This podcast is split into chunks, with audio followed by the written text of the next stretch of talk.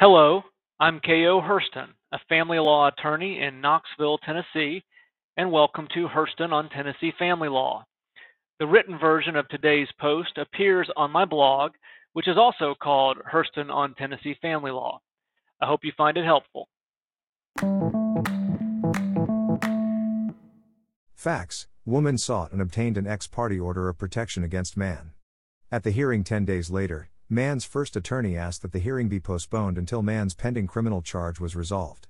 The trial court granted the request and entered a bridging order extending the order of protection until a hearing the following month. Days before the hearing the following month, man's criminal charge was dismissed.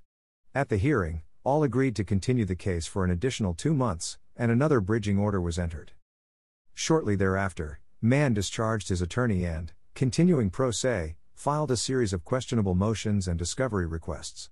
Woman responded with a motion for a protective order and a request to continue the hearing again to give her time to respond to man's discovery requests.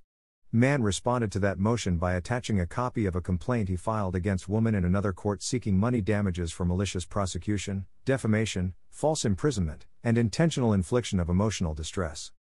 Shortly after that, both parties hired new counsel. The day before the scheduled hearing, counsel for both parties agreed to continue the hearing.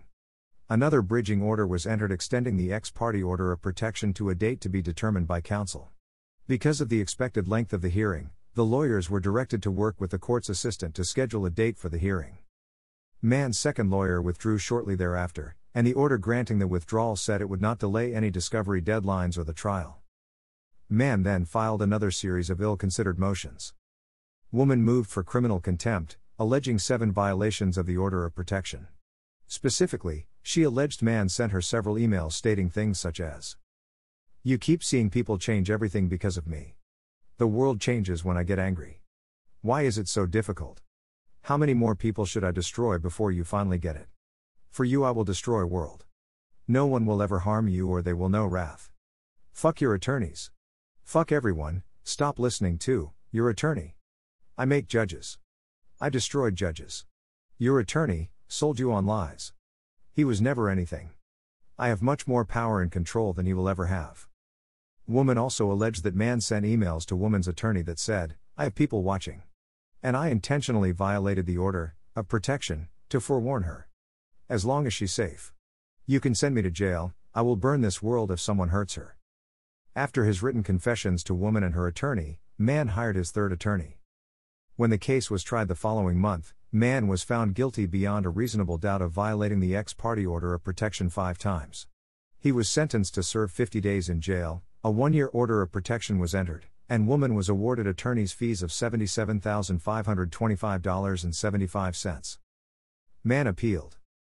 On appeal, the Court of Appeals affirmed the trial court. Tennessee law requires that all orders of protection are effective for a fixed period, i.e., 1, 5, or 10 years, and sometimes for life. Man argued the last bridging order was void because the extension until a date to be determined by counsel makes it a permanent, open ended order of protection. The court made quick work of this argument. Greater than, Man, did not raise this objection with the trial court. There is no indication in the record that he ever argued that the bridging order was void for any reason. The jurisdiction of this court is appellate only, and appellate jurisdiction necessarily implies that the issue has been formulated and passed upon by the trial court. Consequently, under Tennessee law, issues raised for the first time on appeal are waived. Greater than.